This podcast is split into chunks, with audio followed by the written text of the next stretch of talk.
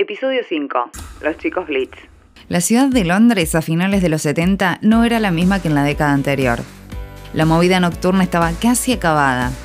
Los bares cerraban sus puertas temprano, a excepción de aquellos ubicados en Soho, un barrio colmado de cabarets, burdeles y clubs de striptease. Allí existía un club llamado Billy's, un lugar bastante deteriorado con un pequeño sótano que contaba con pista de baile.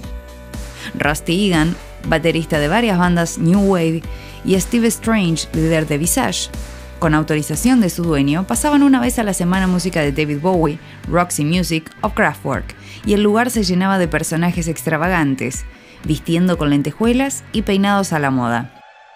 Pronto el bar les quedó pequeño para la cantidad de gente que concurría y se mudaron a Covent Garden, un barrio ubicado en la parte oriental de la ciudad de Westminster, a un club llamado The Blitz. Quienes frecuentaban este lugar pronto se autodenominaron los Blitz Kids. Entre ellos se encontraban Boy George junto a Marilyn, quien más tarde produjo el disco de Alice Temple, Princess Julia y Tony James, entre otros.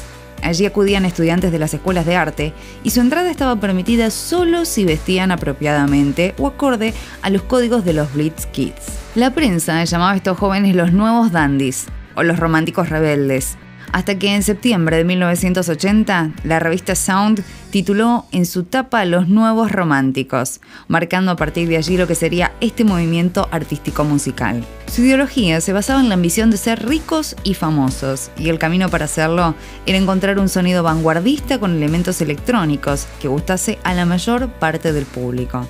Con la llegada de Margaret Thatcher al poder, tanto el club como el movimiento fueron desapareciendo de la escena, y los Blitz Kids ya no eran el grupo elitista de artistas que daban vida a Londres.